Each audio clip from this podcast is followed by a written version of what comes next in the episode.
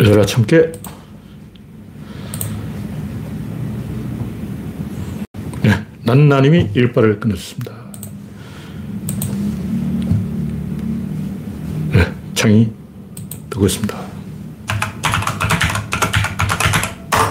음성을 확인해 봅니다. 음성을 확인해 봅니다. 네. 박신탄마네님, 반갑습니다. 오늘은 7월 13일이죠.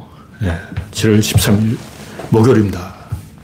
매주 화, 아니, 일, 아니, 일, 화, 목, 3일을 방송하죠. 네, 주 3일 방송입니다. 지금 서울에는 엄청난 폭우가 왔습니다만 한 80mm 온 것 같아요. 밤사이에 또 한 150mm가 더 예보가 되고 있는데 사흘 동안 한 300mm 이상 올 것 같아요. 예, 현재 서울 강수량은 73mm. 야, 평균 73mm고 국소적, 국지적으로는 알 수 없죠. 두 배가 올 수도 있는 거예요. 네. 우선님, 제국수님, 나무밤님, 반갑습니다. 네이버 날씨를 보니까 많은 경우 40mm, 60mm 이렇게 예보됐다가 지금 줄어들었어요. 그거는 어, 오늘 오전에 보고 원래 새벽에, 새벽 2시에 뭐 60mm 온다는 설이 있었는데 지금 보니까 한 50mm로 대폭, 아, 23시, 오늘 밤에 많이 오네. 32mm. 야, 오늘 밤에 23시에 1시간 동안 32mm가 온다고 예보됐습니다. 다 합치면 100mm 올 것 같아요. 네. 생각보다 많이 줄어서 밤 사이에 100mm 온다. 원래는 150mm 였는데 그 사이에 또 줄었어요. 네. 우수님, 전국수님, 나무밤님, 베이베이 배쥐지님 반갑습니다. 현재 18명이 시청 중입니다. 구독자는 3,040명입니다. 여러분의 구독, 알림, 좋아요는 큰 힘이 됩니다. 화면에 이상이 있거나 음성에 이상이 있으면 말씀해 주시기 바랍니다.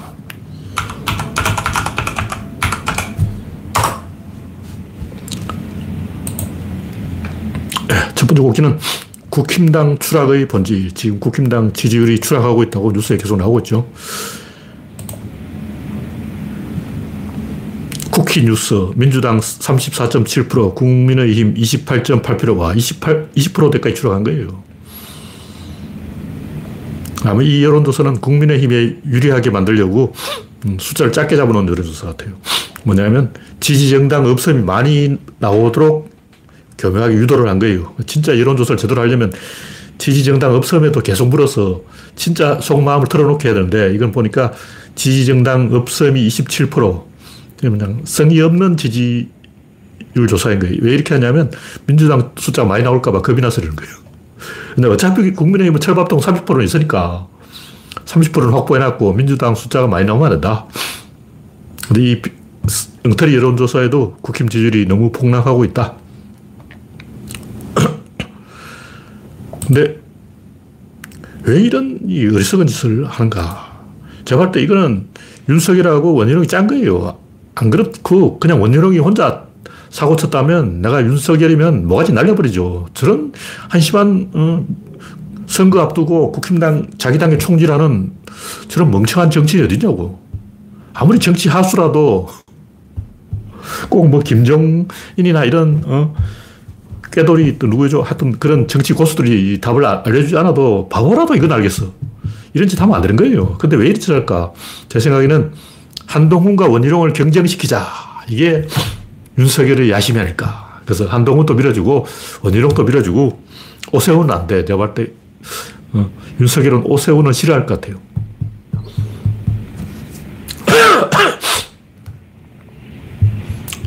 오세훈은 조금 뺀질이기 때문에 내가 볼 때 얼굴 생긴 것만 봐도 윤석열하고는 좀 궁합이 안 맞아요. 근데 이런 식으로 그 노태우가 박철원 키우다가 망했죠. 김영삼은 현철을 키우다가 망했죠.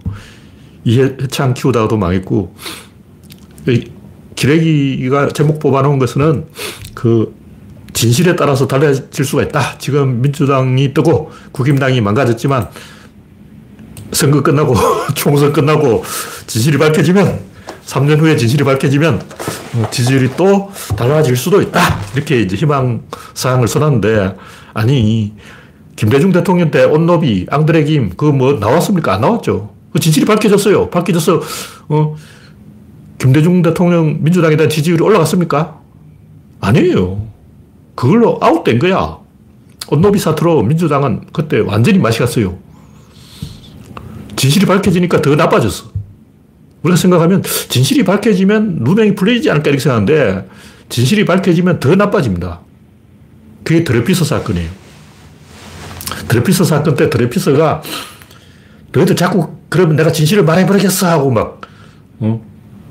드레피서는 내가 간첩이라고 거짓말을 했어요. 간첩 아닌데.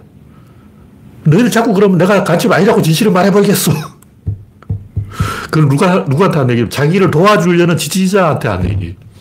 드레피서 한 명을 죽이고 다른 유태인이 살아야 되는데, 만약 드레피서가 무죄라는 게 밝혀지면 프랑스에 있는 유태인 전부 이렇게 되는 거죠. 그리고 프랑스에 있는 모든 유태인을 살리기 위해서 드레피서가 내가 간첩이 아니지만 대신 내가 총대를 메고 간첩이라 할게. 이러고 있었다고. 간첩이 아니라는 진실이 밝혀지면 더 유태인에 대한 분노가 쌓인다는 거죠. 왜냐하면 프랑스 사람들은 유태인을 미워하는 거지 드레피스를 미워하는 게 아니야. 프랑스 사람이 드레피스 대위가 애국자인데 그 애국자를 왜 미워하겠냐. 우리는 애국자도 조질 수가 있다. 우리 프랑스에는 유태인 애국자도 죽일 수가 있다. 유태인에서 전향해가지고 기독교를 바꿔도 죽인다. 사돈의 8천까지 따져서 유태인 피가 요만큼만 섞여도 죽인다. 진짜 유태인이건 가짜 유태인이건 유자만 붙으면 다 죽인다. 이게 프랑스 사람 생각이에요. 그 결국 드레피스가 무죄라는 게 밝혀지고 유태인이라고 핍박받던 사람들이 한이 풀린 게 아니고 대신 독일에서 그런 짓을 한 거예요. 아, 프랑스가 그걸 유태인에 대한 정보를 독일에 수출한 거예요. 그러니까 오해가 풀리면 좋아지는 게 아니고 더 나빠집니다. 왜냐?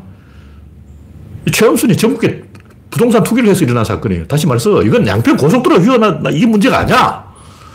천공이 거기 가서 어, 양평 사람 유력 인사 20명을 만났기 때문에 생긴 일이 아니야. 기본적으로 부동산을 하는 사람이 대통령에 출마한다는 것은 아니죠. 부동산은 최은순이 한 게 아니고 윤석열의 가족 사업이에요. 경제 공동체라고. 부동산 투기꾼이 대통령 나온다. 이게 말이 되냐고. 애초에 걸러져야 될 사람인 거예요. 그렇기 때문에 만약 최은순이 아무 관계가 없다. 이게 밝혀지면 더 지지율이 폭락합니다. 그거 알아야 돼. 조국이 진실이 밝혀졌어요. 조국은 죄가 없다. 권력형 비리가 없다. 그래서 조국이 살아났습니까? 살아나기 개뿔 아직 조국 얻어맞고 있잖아.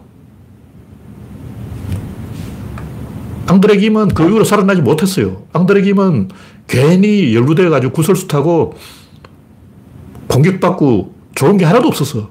오해가 풀리고 진실이 밝혀져서 앙드레 김 천하가 된 게 아니고 앙드레 김이 대통령 당선된 것도 아니고 국회의원 나온 것도 아니야. 좋은 건 하나도 없는 거예요. 조국도 진실이 밝혀졌지만 조국을 모함한 사람이 지금 대통령이에요. 이게 진실이라고.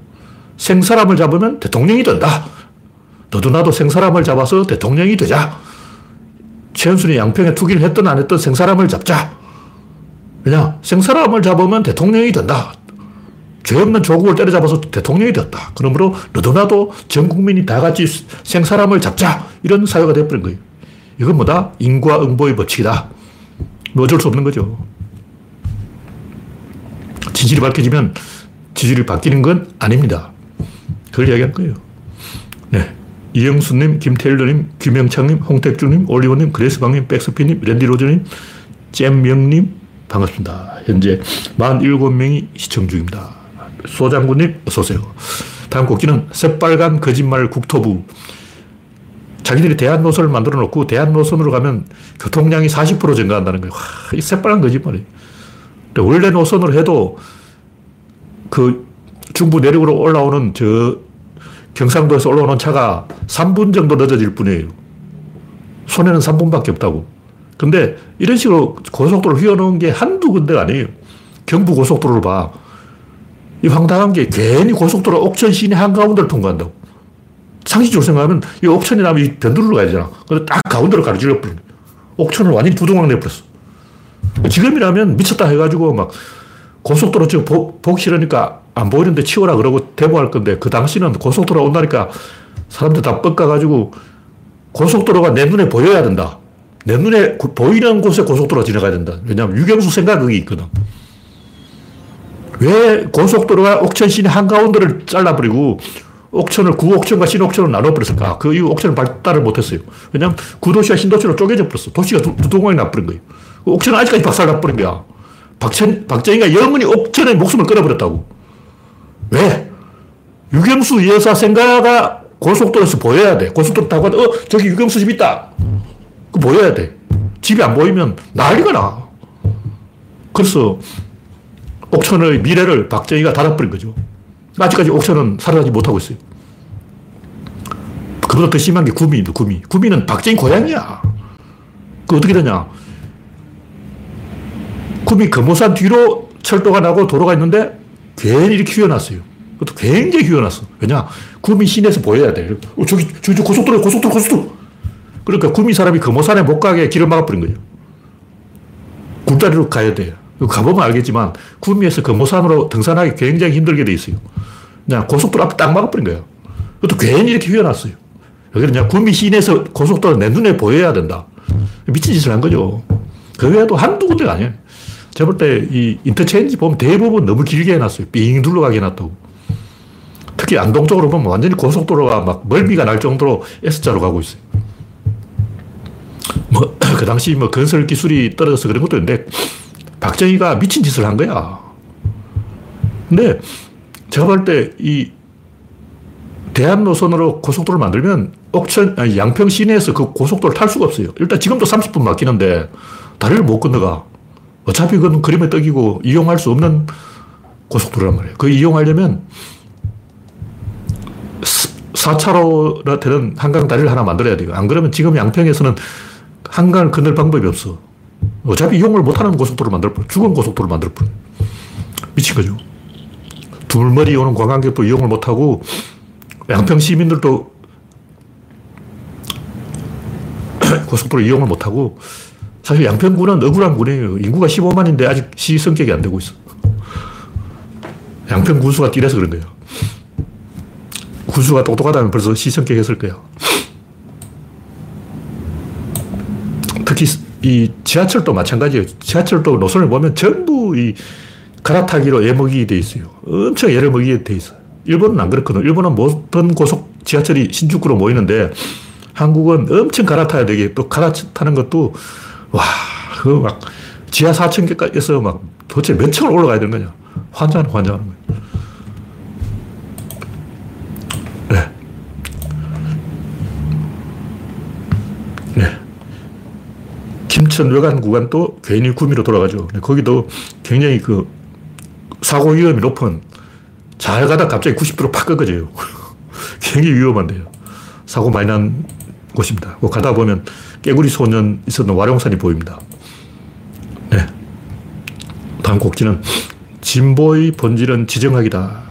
우리가 보통 뭐 이념이 어떻고 좌우가 어떻고 다 거짓말이에요. 일단 베트남 전쟁을 보자. 우리가 생각하기 단순히 뭐 사회주의냐 자본주의냐 뭐 이런 걸로 생각하는데 진짜 본질이 베트남 전쟁의 본질이 뭐냐?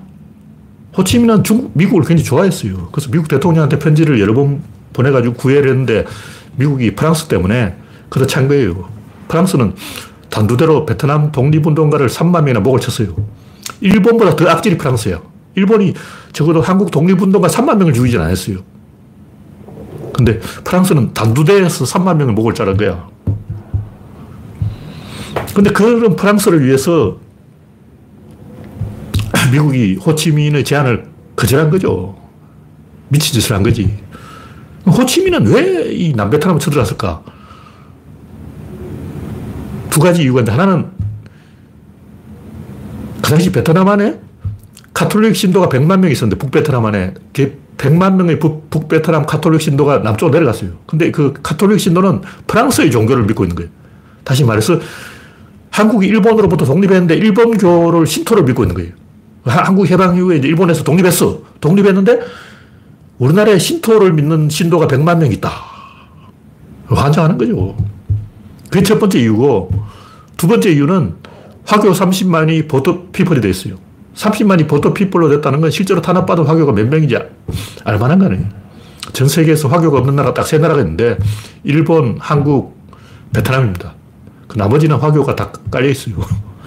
그러니까 이 동남아를 보면 화교가 경제권을 잡으면 흥합니다. 아니면 화교를 다 쫓아내면 흥합니다. 다시 말해서 경제가 살려면 두 가지 중에 하나는 화교한테 다 맡기거나, 그리고 경제를 아예, 아예 화교한테 100% 줘버려요. 아니면 화교를 다 죽이거나, 이 둘을 중 하나를 해야 경제가 사는 거예요.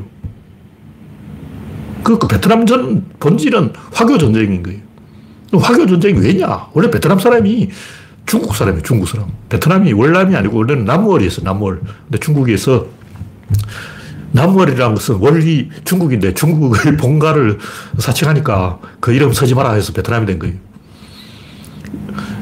무슨 얘기냐면 중국하고 국경을 닿으면 재수가 없다. 그래서 중국으로부터 멀찍이 떨어지자. 다시 말해서 월남전은 중국 탈출 전쟁인 거예요. 그래서 실제로 중국으로부터 상당히 멀어졌어요. 그래서 중국하고 아직 국경을 다 있지만 밑으로 쭉 내려왔기 때문에 이제 중국이 베트남을 잘 못 건드리게 된 거예요. 무슨 얘기인지 알겠죠? 나라가 가운데 끼어 있으면 망해요. 일단 이번에 이제 어떤 나라가 쿠로드족 아니야. 미국이 트르키의 F-16 300대를가 30대인가 주기로 한 것은 쿠로드족을 죽으라 이 말이에요. 쿠로드족은 IS, IS하고 싸울 때 미국의 편이 돼가지고 미국을 위해서 싸워줬는데 그 대가가 이거야. 쿠로드족 죽어! 바이든이 쿠르드족의 사망을 결정해버린 거죠. 그럼 트르키에는 에르도안은 그 미국한테 받은 F-16을 가지고 어디에 사용할까? 쿠르드족을 죽이는 거죠.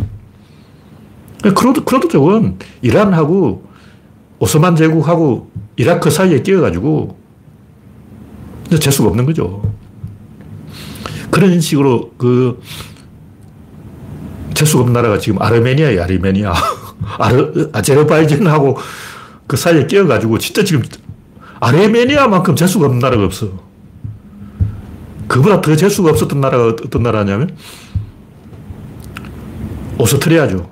오스트리아 헝가리 연합왕국은 오스만 제국한테 300년 동안 털, 렸어요 그래서 계속 엉덩이를 누가 자꾸 찔러대니까 엉덩이를 계속 똥침을 놓는 거야. 그러니까 얘들이 북쪽으로 밀고 올라간 게 30년 전쟁. 우리는 이걸 개신교하고 카톨릭의 종교 전쟁이다. 그런데 개뿔. 종교가 왜 전쟁 이유가 됩니까? 그거는 핑계고, 그때 프랑스가 개신교 편을 붙었어요. 근데 프랑스는 카톨릭이야. 카톨릭이 왜 개신교 편에 붙냐고. 그러면 종교 전쟁은 핑계고, 오스만 때문에 도망친 거야, 북쪽으로. 이게 진실이에요. 독일은 그 이후 인구가 반으로 줄었어요. 국민이 반이 죽었다고. 가만히 생각해보니까 우리 나라가 가운데 끼어있다. 왼쪽에 프랑스, 오른쪽에 폴란드, 리투아니아 연합, 연합왕국, 남쪽에 오스트리아, 헝가리 연합왕국, 북쪽에 스웨덴. 우리는 중간에 끼어가지고 진짜 재수가 없다. 그러므로 동진을 하자. 그 폴란드를 밟아버린 거예요. 다시 말해서 오스트리아가 독일을 찌르니까 독일이 옆에 있는 폴란드를 찔러버린 거죠. 폴란드가 이제 좆된 거죠. 그리고 오스만이 오스트리아를 때리고, 오스트리아가 독일을 때리고, 독일이 폴란드를 때리고, 그 폴란드는 뗄 데가 없는 거예요. 그래서 나라가 쪼개졌어요. 나라가 사라졌어. 지금 우크라이나에서 왜 전쟁은 똑같은 거예요. 러시아도 타타르의 멍해라 그러죠. 300년 동안 타타르한테 시달렸어요.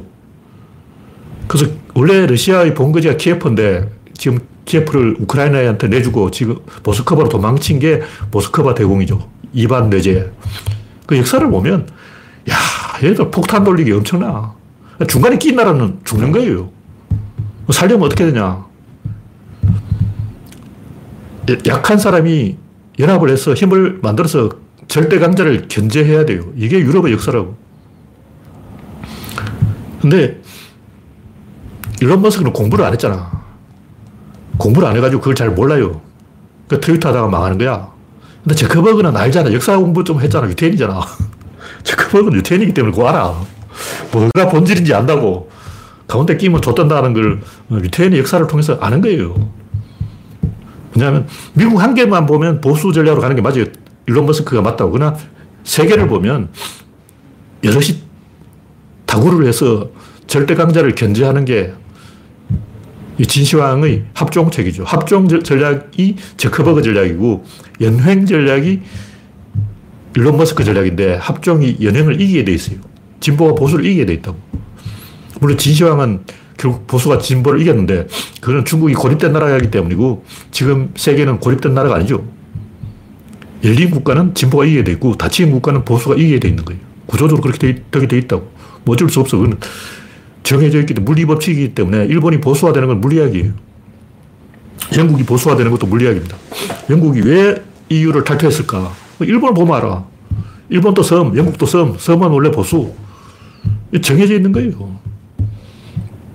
그러니까 뭐냐면 우리가 진보 보수 이런 걸 막연하게 뭐 노동자가 어떻고 농민이 어떻고 뭐 눈물이 어떻고 페미가 어떻고 지구 온난화가 어떻고 이런 감상적인 얘기 할 때는 본질을 봐야 돼. 약자가 힘을 합쳐서 강자를 견제하는 게 진보예요. 그리고 특히 유럽 역사는 항상 그, 그게 반복되어 왔어요. 특히 영국이 총대를 맺는데 300년 동안 그 짓을 했어. 오스만이 떤다? 조져. 프랑스가 떤다? 조져. 독일이 떤다? 밟아. 폴란드, 리투아니아 연합왕국이 떤다? 조져. 러시아가 떤다? 밟아. 이걸 영국은 300년 동안 이걸 계속 해온 거야. 그럼 영국이 떤다? 그럼 걱정할 거 영국은 섬이거든. 섬이 뭐 지까지 뭐 어쩔 거냐고. 미국도 마찬가지. 미국이 지금 패권 차지하고 있지만 걱정하는 나라가 별로 없어요. 왜냐? 미국은 섬이야. 미국은 유럽을 다 먹은 게 아니라고. 나라가 제대로 되려면 미국도 한 3개로 쪼개놔야 돼요. 중국 한 10개로 쪼개져야 이 나라가 돌아갑니다.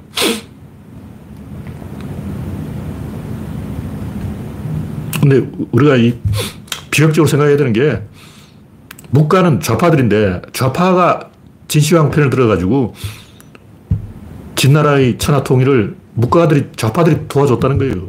왜냐하면 원래는 묵가가 전쟁을 반대했기 때문에 평화를 주장하면서 약자의 편을 들었는데 이 사람들이 다 공병이라고 기술자야.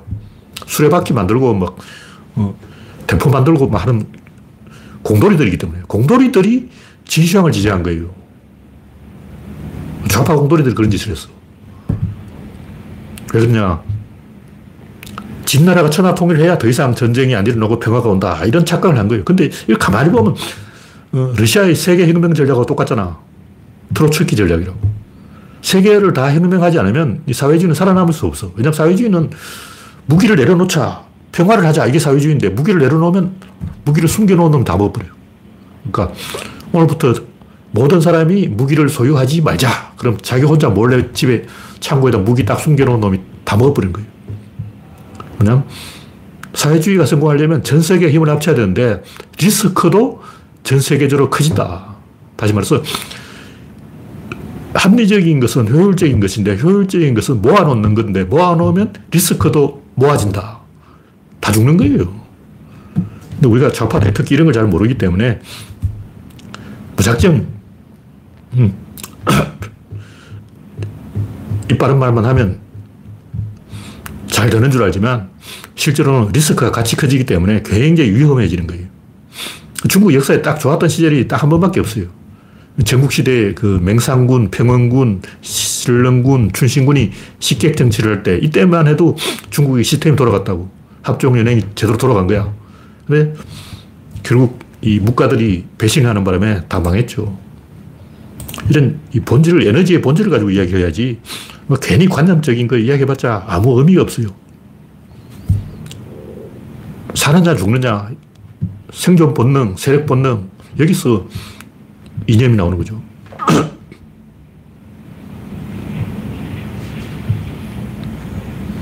네, 우리나라도 어떻게 보면 중간에 끼어 있고 어떻게 보면 안 끼어 있는데 지금 우리나라의 문제는 스스로 자발적으로 중간에 낀 나라가 되려고 노력하는 거예요. 동북아 중심 국가는 우리가 중심이 되면 낀 게 아니야. 미일 중러 사이에 끼어가지고 이 협살이 돼버리면 좆돼버리는 거죠. 근데 지금 윤석열이 하는 짓은 우리가 중심이 되는 게 아니고 주변이 돼서 변두리 국가가 돼서 우크라이나 꼴을 나자. 자발적 우크라이나 행, 동이라고 자발적 쿠르드족 행동. 우리는 쿠르드족이 되어서 나라를 뺏깁시다. 자발적 아르메니아 행동. 이런 미친 짓을 하고 있다고. 네, 다음 국기는 IAEA는 아무 관계없는 외부인이다. 외부인이다. IAEA가 핵사찰을 하는 기관이지 이 복은 의료 정책 하는 나라가 아니에요. 핵사찰 하는 사람이 핵사찰만 하면 되지 왜 여기에다 끼어드는 거야? 이게 뭐 기준치 이하다, 기준치 이하다. 그 기준 누가 정한 거야? 아무 의미가 없는 거예요. 실제 엄밀하게 말하면 지금 기준치도 굉장히 낮게 만들어져 있어요. 기준치 숫자는 아무 의미가 없어. 무슨 얘기냐면 이 기준치를 누가 정하냐. 그거 정하려면 생물학 실험을 해봐야 되는데 사람을 한테 계속 방사능을 쪼여봐야 돼요.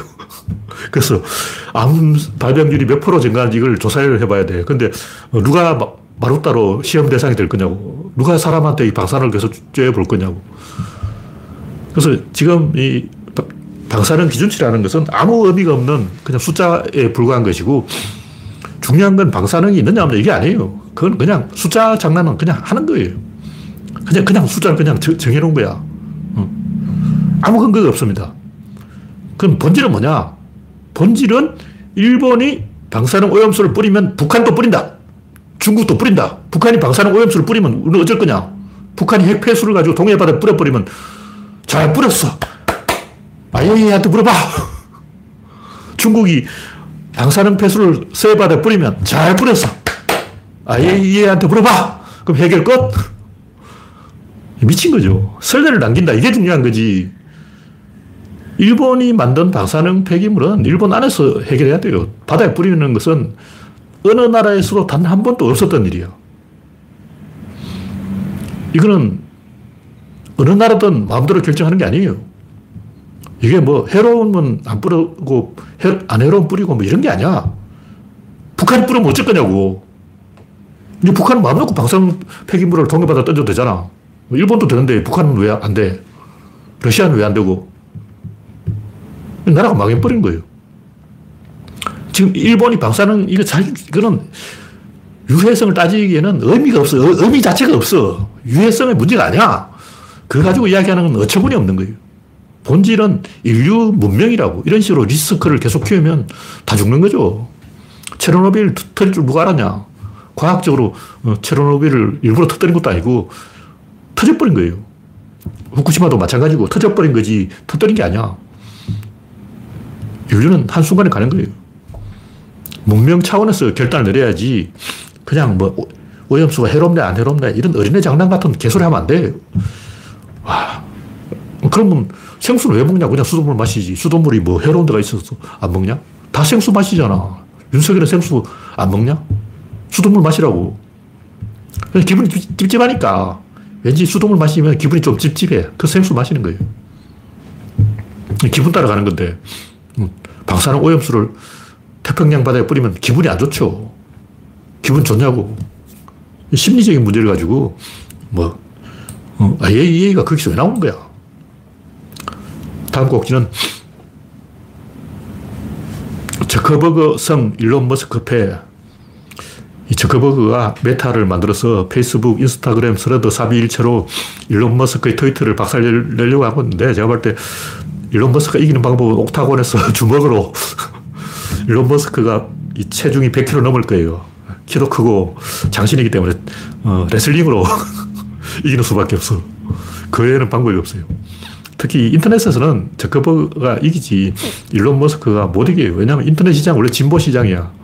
그 우리나라의 뭐 일배충이나 이런 게 먹히는 것은 우리나라가 고립된 배두리라서 그렇고 매력 전략과 세력 전략이 있는데 폭력 전략이 있는데 폭력을 쓰면 다친 게 안에서 서리 쿠션으로 돌아서 결국 자기한테 옵니다. 근데 매력은 정폭이 되는 거예요. 바이럴 마케팅에 의해서 매력은 계속 퍼져 나가는데 폭력은 결국 자기한테로 칼이 돌아오기 때문에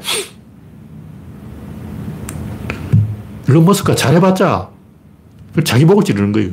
남을 찌르면 그게 반작용에 의해서 자기한테 돌아, 돌아오는 거죠.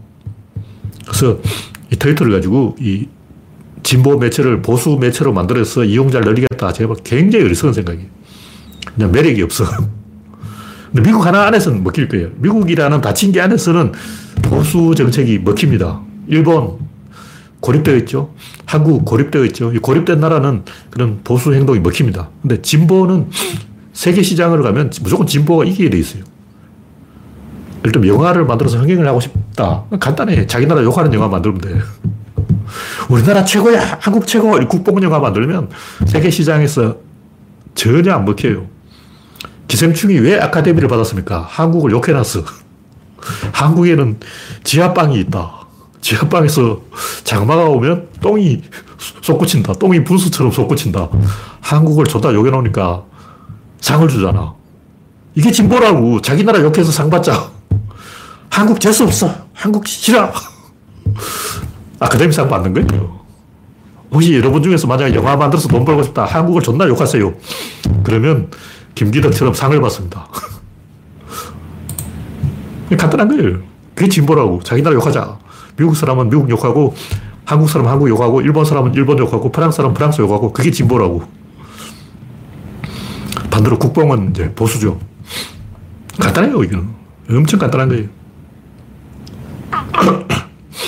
네, 다음 곡기는 찰선 맨선 추종자 할머니가 73살에 깜빵에서 석방되었는데 19살에 깜빵에 들어가서 54년 동안 수감돼 있었다. 너무 많이 수감돼 있었죠. 근데 제가 하고 싶은 얘기는 이 사람이 찰선 맨선을 추종한 게 아니고 아무나 추종하려고 했는데 찰선 맨선이 거기 있었어요. 그러니까 그 시대가 그런 시대였다고 그 사람에 관한 예, 정보를 읽어보면 아, 그 시대가 히피 시대가 그런 시대였다. 인간들은 누군가 추종하고 싶어 하는 거예요. 그러니까 사이비 교주, 신천지, 이만희, 문선명, 정명석 이런 사쿠라들을 왜 숭배하냐면 숭배를 허용해 주기 때문에 숭, 배하는 거예요. 근데 기독교만 해도 아무한테 막 숭배하라 그러면 허용을 안 해요. 하나님만 숭배. 하나님은 안 보이잖아. 안 보이는 것만 숭배. 우상 숭배 금지. 숭배 금지. 근데 사이비 종교는 자, 나를 숭배, 나를 숭배, 오늘부터 나를 숭배. 허용을 해준다고. 근데 인간은 숭배하고 싶은 마음이 있는 거예요. 숭배하고 싶어 하는데 나를 숭배라 하고 이제 어, 숭배를 허락을 해주니까 다 숭배하는 거죠. 간단한 거예요. 인간은 원래 숭배하고 싶어 한다. 그래서 사이비 종교를 믿는다. 그런 얘기죠. 기독교든 불교든 숭배하지 말라고 그럽니다. 불교는 자등명, 법등명, 숭배를 하지 말고 진리를 따라가라. 기독교도 유일신만 섬겨라. 그렇게 숭배를 못하게 하니까 사입을 하는 거죠. 왜 그럼 사입에 빠지냐면 결국 이 본질은 인간의 세력 본능 때문인데 원시인의 동굴에 있는 그 부족민들은 족장을 섬겨야 돼요. 그래야 이 마음이 편안해져. 안 그러면 부족이 망한다고. 근데 그 찰스 맨슨을 숭배한 그 사람도 가정 환경이 워낙 나빠서 아무 남자나 닥치는 대로 따라가야 되는 상황이었어요. 그래서 찰스 맨슨이 날 따르라 하니까 따라가는 거예요. 찰스 맨슨 아니라 다른 사람이라도 나를 따르라 하고 큰 소리 치는 사람이 있으면 따라갔을 거예요. 네, 27만원 가방 찾아주고 살, 사례금 3원. 뭐 이게 3원을, 3만원을 잘못 입력했다는 썰도 있는데 제가 볼 때 일부러 3원을 입력한 게 맞아요. 27만원 가방 찾아놓고 이 10만원을 내놔라.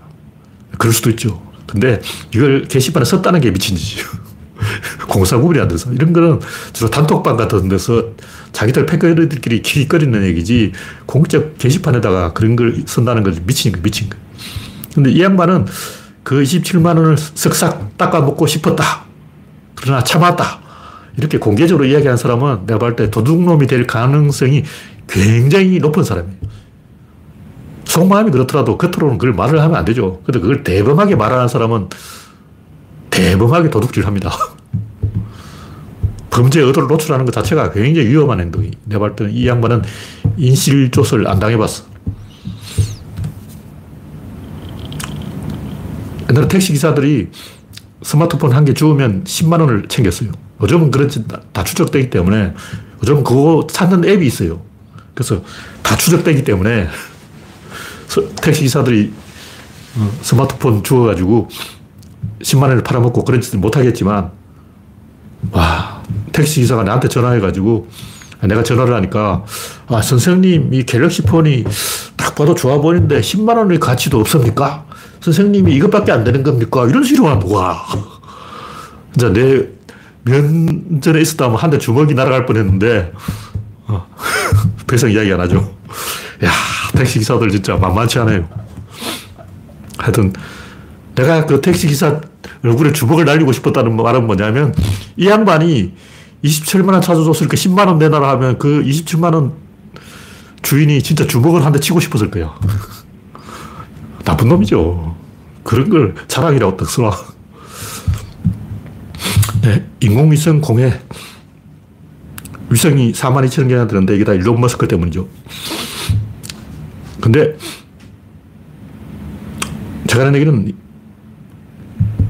외계인은 없어요. 왜 없냐? 외계인은 광속이 너무 느리기 때문에 광속이 아니고 양자전송으로 광속이 아닌 다른 기술로 신기술로 연락을 하기 때문에 우리가 그 기술을 개발하기 전까지는 없습니다. 다시 말해서 우리가 광속보다 1억 배 빠른, 기술을 만들어내기 전에는 외계인은 없는 거예요. 외계인이 없는 이유, 인간이 아직 외계인의 신호를 포착할 만한 기술이 없다. 삼국시대에 외계인이 있었습니까? 없었죠. 왜냐하면 어차피 이 외계인하고 통신할 능력이 안 돼. 지금 인간이 이 광속 가지고 뭐 좀 알았다고, 야, 어, 우리는 전파로 통신할 수도 있어. 어, 미친 짓이에요.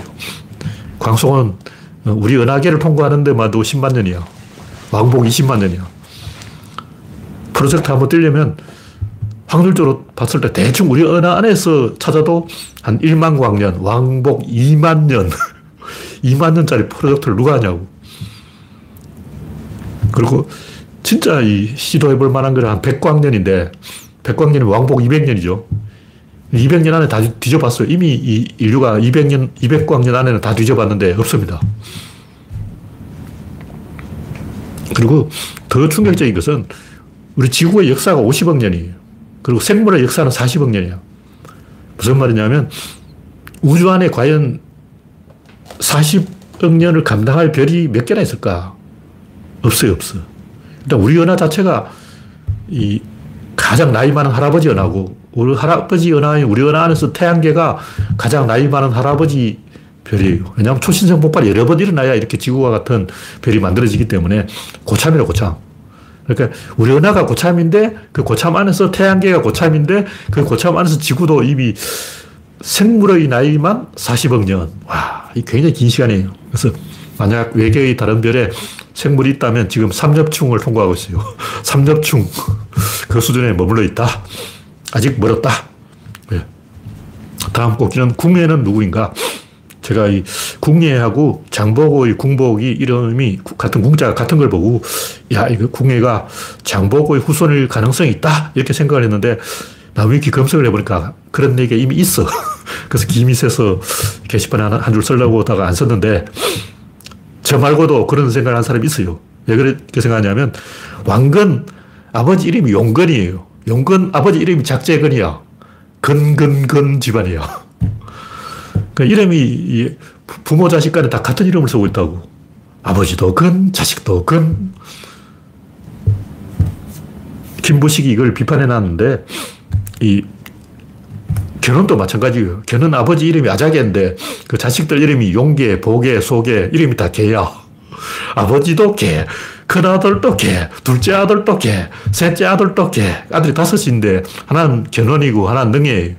견훤, 능해 두 명만 개체가 안 붙었고 나머지 용계, 보계, 소계는 다 아버지하고 이름이 같은 거야. 왜 이러냐고.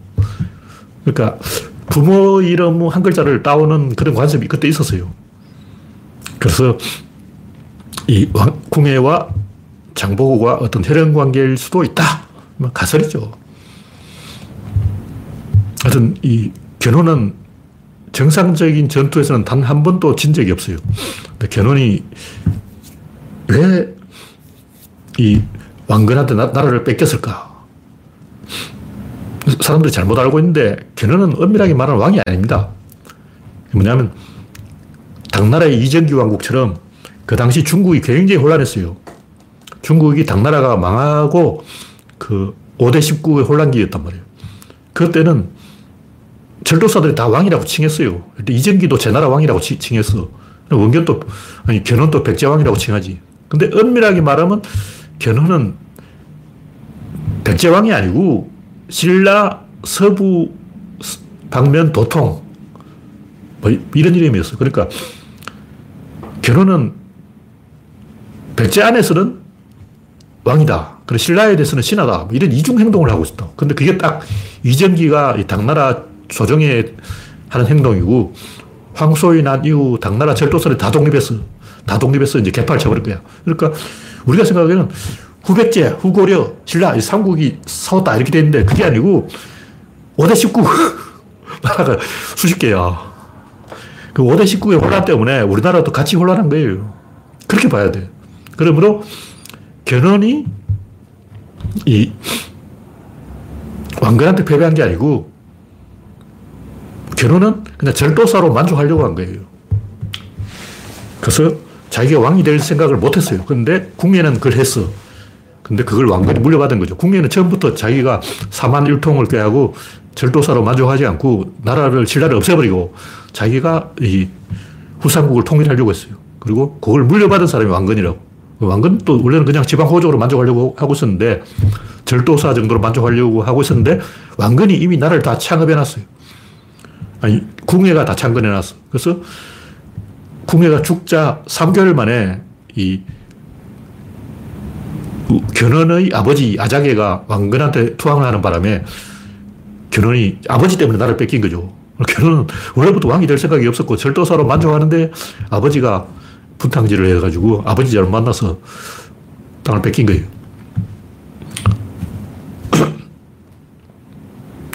이걸로 이 궁예와 왕건 이야기, 견훤 이야기는 대충 퉁치고 마지막으로 불음과 응답. 이건 제가 최근에 쓰는 이 구조는 왜 다섯 개인가? 이거 최종 결산이에요, 최종 결산. 이 번제라고 하죠. 기독교 사람들은 다 알 건데, 뭐, 급히다면 번제와 희생제 그런 게.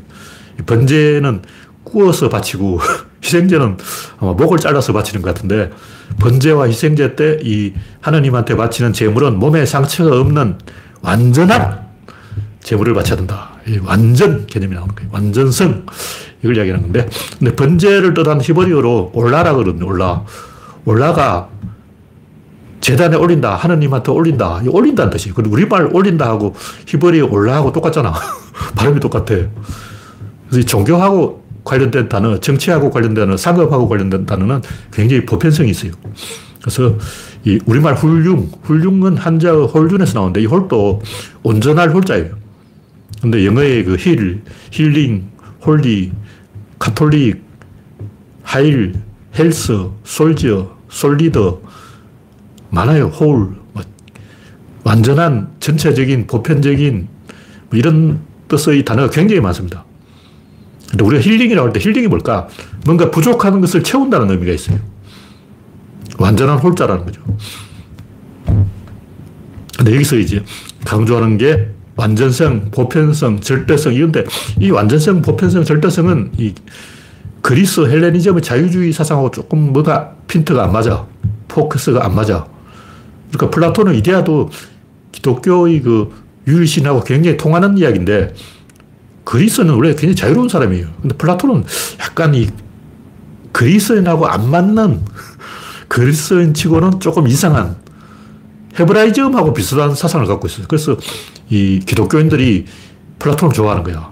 다 기독교인들은 다 플라톤 빠가 되는데 그냥 플라톤의 말하는 이데아가 유일신 하나님하고 뭔가 뜻이 통해 결이 맞다. 뭐 그런 얘기죠. 그러니까 제가 하는 얘기는 완전성이야말로 모든 사유의 단서가 되다. 완전한 게 뭐냐? 그걸 생각해야 되는 거예요. 우리는 가태하는 아기가 완전하다고 생각하는데 사실은 자궁이 완전한 거예요. 그것을 태어나게 하는 것이 완전한 거예요. 총알이 완전한 게 아니고 총이 완전한 거예요. 화살이 완전한 게 아니고 활이 완전하다. 근데 우리는 총알이 완전하다, 화살이 완전하다 그러는데 아무리 좋은 화살, 좋은 총알이 있어도 총이 없으면 꽝이죠. 총알은 있는데 총이 없으면 어쩔 거냐고. 어, 화살은 있는데 활이 없으면 어쩔 거냐고. 완전한 것은 갖추어짐입니다. 완전한 것은 한 개도 빠지면 안 돼. 부품 한 개도 빠지면 안 돼. 그러니까 하나님한테 제물을 바칠 때는 다리 하나 없는 걸 바친다. 대가리 하나 없는 걸 바친다. 꼬리 하나 없는 걸 바친다. 그럼 하나님이 에이 불벼락을 맞아라. 제우스 신이 분노해서 어, 불창으로 찔러버린다고. 제우스 신한테 제물을 바칠 때 뭐 다리 하나 없는 걸 바쳤다. 난리가 나는 거죠. 그래서 우리가 생각을 할 때는 제일 먼저 완전한 것, 완전성 이 개념을 맨 대가리로 딱 놓고 거기서부터 생각을 시작해야 되는 거예요. 뭐가 완전하냐? 원자, 원자는 쪼개지지 않으니까 완전하게 거짓말이에요. 그 원자를 쪼개지지 않게 하는 것이 뭐냐? 그것은 바로 불음과 응답이다. 불응과 응답의 프로세서. 프로세서가 모이면 뭐가 된다? 펑션이 되는 거예요. 그게 모이면 뭐가 된다? 액션이 되는 거예요. 프로세서에서 펑션으로 액션으로 가는 그 구조가 완전한 거죠. 그러면 질, 입자, 힘, 운동량이 합쳐져서 사건을 만드는 이 구조가 완전한 거지. 그 구조의 결과물이 완전한 것은 아니다. 뭐냐면 우리가 이 원자라고 하면 어떤 알갱이라고 생각하는데 그게 알갱이 아니에요. 알갱이라면 위치가 있어야 되는데 아인슈타인 형님이 위치 없어. 시간 없어. 공간 없어. 다 없어. 다 없어. 다 없어. 위치를 부정해 버렸어요. 아인슈타인 형님이 그렇다면 그런 거야. 위치 없대. 원자 없대. 원자는 뭘까? 불응과 응답의 교차점이, 이 교차로가 완전한 거예요. 우리는 집이 완전하고 길은 그냥 연결하는 것이다. 근데 그게 틀렸어요. 길이 완전하고 집은 쉬어가는 거예요. 길과 길이 만나면 뭐가 된다? 교차로가 된다. 그게 완전한 거죠. 그래서 구조가 왜 다섯이냐? 두 개가 만나면 여기 다섯이. 제가 다섯 보이죠? 한 개, 두 개, 여기 세 개, 여기 네 개, 가운데 뭐 다섯 개네. 세어보라고. A의 변화가 B의 변화와 맞물려 돌아갈 때 다섯 개잖아. A의 변화, B의 변화, 맞물림 다섯 개라고. 세어보라고 한 개, 두 개, 세 개, 네 개, 다섯 개잖아.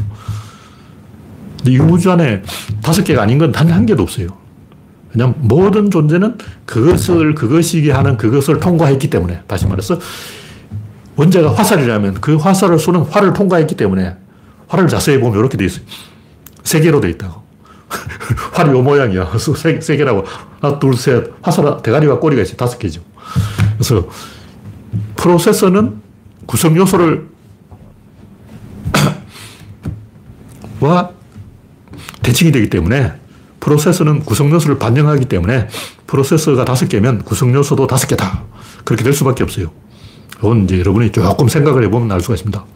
이 우주의 근본은 유체다. 유체는 움직인다. 움직이는 것은 그것을 담는 그릇이 있다. 그것을 담으면 압박이 있다. 그 압박에는 방향성이 있다. 이게 무슨 얘기냐면 칼로 돈말을 딱 내려치려고 할 때 그냥 내려치는 게 붙잡아야 돼요. 일단 미꾸라지를 칼로 자른다가 미꾸라지 도망쳐버리면 어쩔 거야. 물고기를 도마 위에 올려놓고 치려고 하는데 물고기가 펄떡 뛰어서 도망가 버리면 어쩌거든요. 붙잡아야 돼요. 모루에 올려놓고 바이스로 물려가 꽉 붙잡아놓고 플러스에 잡혀놓고 움직이지 않게 고, 정시켜놓고 친다고. 그럼 일단 테이블이 있어야 되고 질, 그걸 고정시켜야 돼요, 입자. 그 다음 칼로 공간을 선택해야 되는데 안 잘리면 한 번 더 잘라야 되죠. 공간을 선택하는 게 힘, 안, 안 잘리면 한 번 더 자르는 게 운동. 그 다음에 이걸 자른 것을 도마에서 끌어내리는 게 양, 이 다섯 가지는 반드시 따라갑니다. 왜 이게 다섯 개냐면 이 핵심은 딱 한 개예요. 세 번째가 진짜 구조라고. 나머지는 이걸, 이걸 붙잡는 거예요. 이거는 이걸 붙잡고, 이거는 이걸 붙잡고, 이거는 이걸 붙잡고, 이건 이걸 붙잡고, 이걸 붙잡고 있다고. 다시 말해서 구조 안의 구조, 핵심적인 의사결정 구조, 그건 딱 한 개고, 나머지 네 개는 가운데 요 놈을 붙잡고 있는 지지대다. 양쪽에서 붙잡아야 되기 때문에 그것이 시작하기 전에 한번 붙잡고 시작된 이후도 붙잡아야 돼요. 아직 칼로 자르기 전에 붙잡아야 돼요. 칼을 자르고 난 다음에 그 주워 담아야지. 두 번 붙잡아야 되는 거예요. 붙잡은 행동이 두 번 있기 때문에 그렇게 된다. 다섯 개가 된다. 네, 시간이 되었기 때문에 오늘 이야기는 여기서 마치겠습니다. 참석해주신 80명 여러분 수고하셨습니다. 감사합니다.